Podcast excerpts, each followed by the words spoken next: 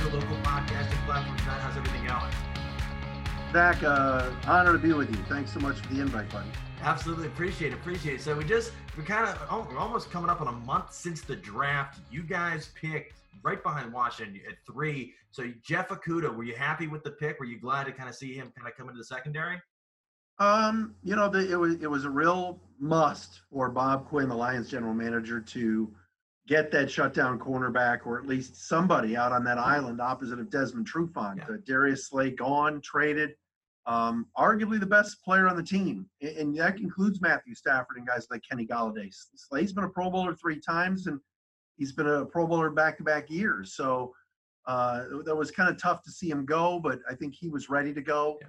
It kind of spouted off a little bit on social media, and that's one thing, uh, Zach, with the Lions. If you if you say anything bad on on Twitter, you- you're likely going to be shipped out. So getting Okudah to go back to your original question was the, was the best move, the right move.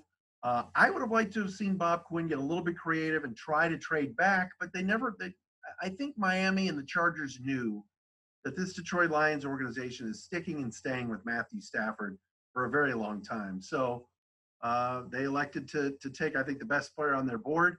Certainly, we'll, we'll see down the road if Derrick Brown or Isaiah Simmons, two other fits for that defense, uh, turn out to be better. Uh, hopefully for the Lions, not. But no, Okudah, I think, was the safe play, and I think he's going to be a pretty good football player. And speaking of Stafford, I don't know if you saw, but I saw he put his house on the market. So is he joining the Tampa Bay Buccaneers? No, he you know, I was on the a Zoom call with him uh, and the rest of the media yesterday. Um, he's not going anywhere. I they have a lot of kids. I mean, his wife is expecting their fourth Oh, wow. child.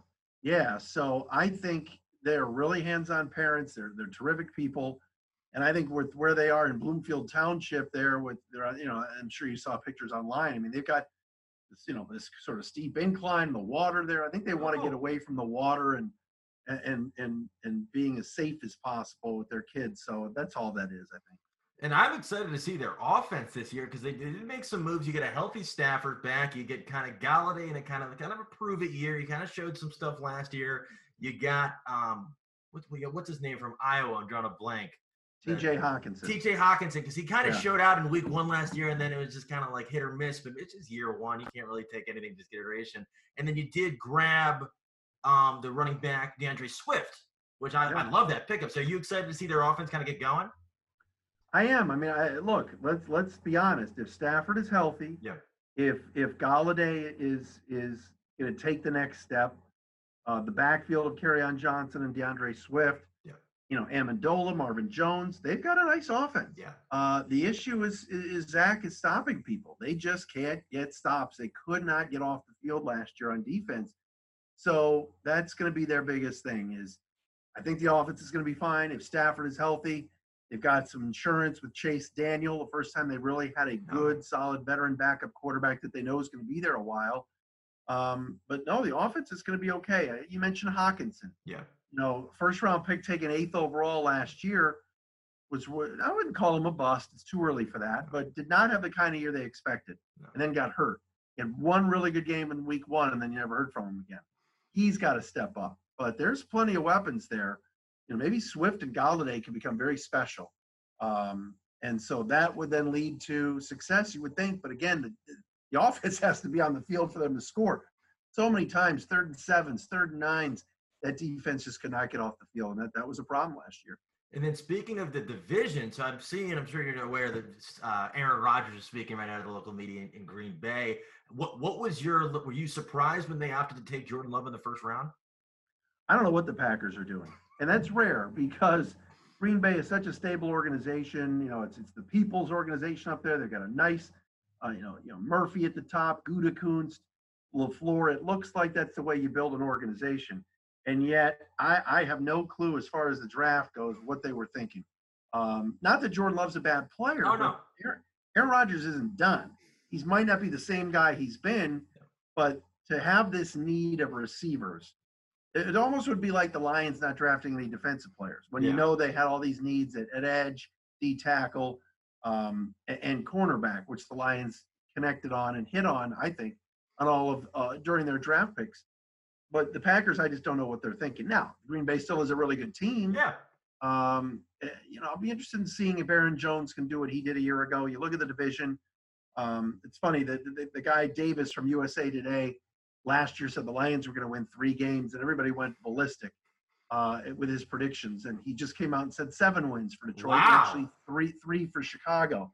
So I don't know how accurate. You know, it's one person's opinion, but you know the over under is six and a half for them wins. I, it better be over. This yeah. is year five of Patricia, uh, year five of Quinn, and year three of Patricia as far as GM and coach. So there's enough talent there. Now it's just they've got to be coached up better on, the defensive side, and uh, I do think the division. I, I, do think they they they the Lions stepped up a little bit with the draft and did better to me in the draft than Green Bay and uh, Chicago did. Minnesota to me is still the best team. Interesting. Even so, even with the departure of Stefon Diggs, I know they grabbed Jefferson Jefferson from LSU, right? No, yeah, yeah. So you, yep. you think you think they're still the cream of the crop in the division? Minnesota, I do. I, I look at what the Vikings do. I like Mike Zimmer. I think they've got an identity, which is that defense. You know, uh, they got guys flying all over the place uh, around the football. I'm a big Eric Kendricks fan. Um, you know, Harrison Smith's really good. Yeah. The, the Vikings are, are legit. I mean, Danielle Hunter destroys the Lions whenever they play them, and that's twice a year. So that that to me is still the team to beat in the division. Absolutely. And then flipping over to basketball, I know you were a longtime host for the Pistons. I know you've got, I'm assuming you've been watching The Last Dance with everybody on Sundays. Mm-hmm. Uh, um, were you, when you were there, was that towards the tail end of Jordan's career?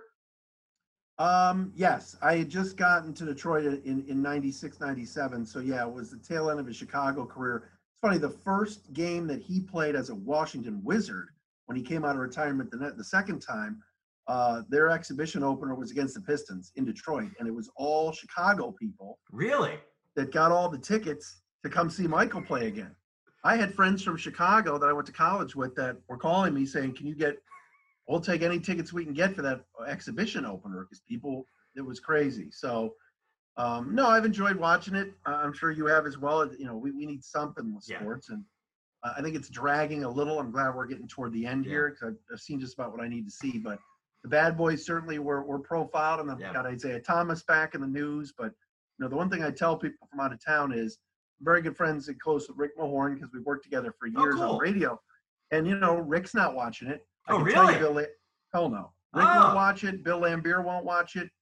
I bet Salley is. I bet Dumars is. Guys like that will. But the guys that really hated the Bulls. Interesting. And, and, oh, the Pippens and the Jordans and that rivalry no, there's I I can pretty much guarantee you that a couple of those bad boy guys will tell you they're they're not watching it. They're not interesting. That's yeah. what, and they probably honestly they probably sent advanced screenings. They've probably just been sitting there. I guess. I mean, you know, when we were in Boston, I was doing pre and post in uh, when the Pistons finally got they, they started getting good again with Rick Carlisle, the the 0102 and 0203 teams. I don't remember if it was the first year Rick or the second. I think it was the first year in 0102. Um, the Pistons played the Celtics in the second round of the playoffs, and Laimbeer was doing the TV, a local TV, uh, color commentary with George Blaha, and Bill was was you could just getting out of the hotel, getting out of the bus, there were people on the sidewalk screaming at him. Really? Getting into the arena, there's people screaming. I mean, even this is again so 02, so yeah. we're talking 10, 10 years removed, and people still, the Celtic fans were still hating Laimbeer. he would even tell you if, if he got in an elevator to have to leave the arena and McHale's in that elevator, he'll get out. Uh, Bird, any of those, there's that deep-seated hatred still between those bad boy teams and the Celtic teams, and and certainly the Bulls teams. It's pretty cool. It's it's it's kind of what sports used to be. Now yeah. these guys are hugging each other, Zach, and and hanging, having dinner with each other before yeah. the night before the games. You know. So even Rodman joining the Bulls, there's still bad blood that didn't didn't do anything. I think the Dennis thing. I think the guys understood. I mean, Dennis was was still playing, and and and you know was earning a paycheck. I don't think yeah. the guys, you know, the, I don't think they have issues with that. I don't. But but do they have issues with Pippen and Jordan? Of course. That's wild to think about because yeah. I think I think they kind of they kind of put the Pistons in sort of an unfair light in the documentary. Kind of gloss over just they, they, they, they make the villains first. They made Krause a villain, then they made Isiah a villain, and they're just like just kind of glossed over it. And you know, because Jordan has a lot of creative control, he probably portrayed it that way. I my I, I've got a my belief is that I, it's definitely not. I don't know if it's true or not. I think in the first or second episode when they put in that little soundbite of um, Bobby Knight talking about like praising Jordan, I think that was a, kind of like a low key dig at Isiah Thomas. Um, Could be. I mean, Isiah still has a very good relationship with Yeah. Bobby Knight. Yeah, Um, I just I, mean, I ju- think that- just yeah, just the sound bite, just just as like, all right, he's a good com- complimenting me, your college coach, and I don't. It, it was just wild to, just to see them the, the live reactions anytime with the interviews, whether it was with Thomas and then the one they did with um, Gary Payton. It was. Oh yeah.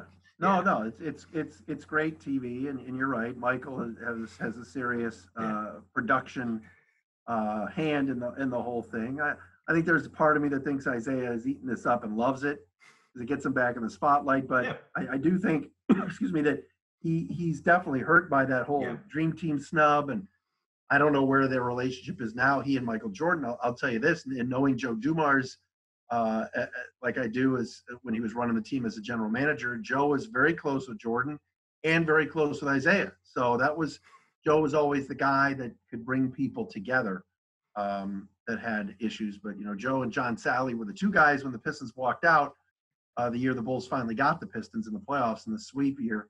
Um, you know, Joe and John Salley were the two guys that stuck around to at least shake hands. A lot of the other guys obviously bolted. Oh yeah, yeah. It's- I didn't because the documentary portrayed it like it was just the whole team. I didn't know. It's interesting. No, a couple guys sta stayed around. That's Yep. wild. That's wild. And then flipping over to sports nowadays, I know we're kind of it's all speculation now. If you were to if you were if you were betting, which sport do you think tries to get back first?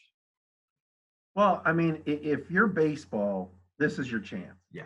You know, you are second fiddle to the NBA and, and major and, and NFL, and and it's not a dying sport. I'm a big baseball guy. I've got my Cleveland Indians uh, shirt on here, a little Chief Wahoo for. I, I know I'm not supposed to wear this anymore, but um, I I I want I love the game, and I can't wait for it to get back going. But if, if these guys, these owners, and these players are going to haggle over money Yeah. for this shortened season, I get that the that the players want their piece of the pie next year and want some some concessions that this year's agreement will just be this year's agreement. But if baseball were smart, I mean, they're already stupid because you got current guys, Bryce Harper, Blake Snell, Yep. openly popping off. Yep. This is their chance to get, if they get in first, Zach, to to to get the spotlight on on Yep. a on a Rays Orioles game on ESPN on a random Tuesday. Sign me up Yeah. any of us up to watch it because people want to see live sports. I've been watching Korean. they- ba- I've been watching Korean baseball. It's I, I, I, I'm- I, I'm a John Shambi guy. I love Shambi, so I'll ch- I ch- I've checked some of it out very very early in the morning. But you know, just on baseball, you got to get in first. Yeah, You have to yeah. because once it, let's say baseball starts and then the NBA comes in second, baseball's still first, and people Yeah. will say, "All right, I'm going to watch some baseball because I just need something." Uh, if they are dumb enough to to delay this thing and and haggle over over over money, boy, would that be a bad look for them. Bad, Yeah. really bad. Like like like it's for the Nats, the reigning World Series champions. That's excited to like maybe like get like a new hoodie or something, but they're not playing. The Wyverns are playing, so I'm maybe, I'm I'm looking to see maybe we can get an SK Wyverns hoodie. They got some nice stuff. The Dinos have that cool mascot. He's, he's Yeah, huge. yeah. It's wild, but it's, it's wild that where people are watching it. People are betting on it. It's like you're watching Korean baseball because I MLB they they they could get. I think without force outs, there's enough space that these guys I think would feel comfortable enough on the field at least. But just the money, just it's it's very interesting. And I know there's I think both sides have fair arguments, but they just kind of just just put aside their differences and say, you know what, maybe we can delay your contract, your scheduled contracts will start up next year. This year, just do di- some type of different financing. That way, everybody is getting the money they're slated to get. But it's it's, it's wild. It's, it's wild. Yeah, It's it so is, It- and I and I get the player side. I Yeah. do, and I and I and I understand too. And let's be honest here, Scott Boras is the one calling the shots Oh, for yeah. the players, and Rob Manfred's the one calling the shots for the owners. We can have the owners and the players and the players association, but to me, Manfred's running the owners as the commissioner, and, and Boras as the best agent in the game. Uh, you know, Tony Clark played for the Tigers, and I, I covered him when I was at WDFN in the late '90s. This guy never said anything. I mean, he was the nicest guy. He was Captain Cliche. So you go into the locker room after a game, and you and the Tigers were so bad under Buddy Bell, and you would say, "All right, Tony, you lost ten to one yesterday. Today was twelve nothing. You know what? What's? You know, you stick the microphone right in his face, and he would say, oh, "We're just we're just playing hard, one game at a time. Uh, you know." The good ball club over here. We're just going to get him tomorrow. Like he was Mr. Cliche. Now all of a sudden he's popping off. It's like, is that really Tony Clark or is that Boras running the puppet strings. Um, yeah. kind of funny to, to, to listen to. And then Manfred, I know last night my father was like, "Hey, look, Rob Manfred's on CNN." I'm like, "Why is he on CNN? They should be d- negotiating right now." like, what the hell is he talking to? The, to what do you call it? To Don Lemon for? Should be talking Oh. to talking to Bryce Harper, talking to, to Blake Snell. They're the ones talking about him. So it's it's wild. It's wild. But this has been awesome, and thank you so much for offering to come on. And before I let you go, um, how can people find you on social media if they don't already follow you? So, uh, like you said, we host. I host the Locked On Lions podcast uh, about four or five days a week during the during the season, and and pretty much four days a week during the off season, Monday through Thursday. Uh, my Twitter is at Derry D E R Y Speaks. Uh, the Wired Pistons podcast, uh, same thing we do weekly. Uh, just you know, trying to churn out as much content as as certainly we can, and um, you know, have a long history here in Detroit with with radio, and not not doing it full time anymore, which I'm actually uh, good with. The podcast game is huge, so uh, we've been doing that. I've, I've called Eastern Michigan basketball the last couple years, which has been a lot of fun. Um, so I'm still around in, in Detroit and, and doing things. Like I said, the Lions even let me in on their Zoom call yesterday, which was cool. So I'm I'm, I'm still you know I'm still hobnobbing with with some of those media types, but awesome. it's going to be a very interesting season for Detroit sports when we get back to it because the teams are really bad and it's the lowest it's been here in a while. You got three rebuilds. Tigers are in a full-on rebuild. The Red Wings, Pistons are now rebuilding. Got Christian Uh, Wood. Bla- Chris, Christian Wood's pretty good. He is good. He is good. They got to keep him. He's restricted, Yeah. but I think they will. Uh, but the Lions are the Lions. You know, no matter if they're three wins or ten wins, the fans show up and love that team, and um, we'll see how they do this year. I, I think they're going to be better. It's hard to be any worse than three, three, three, twelve, and one. Zach. So we'll see. yeah, yeah. hope- Hopefully, the same thing with the Redskins. Got Chase Young. Couldn't tell you who their third wide receiver is. I, I know. I know who it is. Most people, non-fans, don't. Do Um, people like Dwayne Haskins there or no? I, I he's a lo- local kid.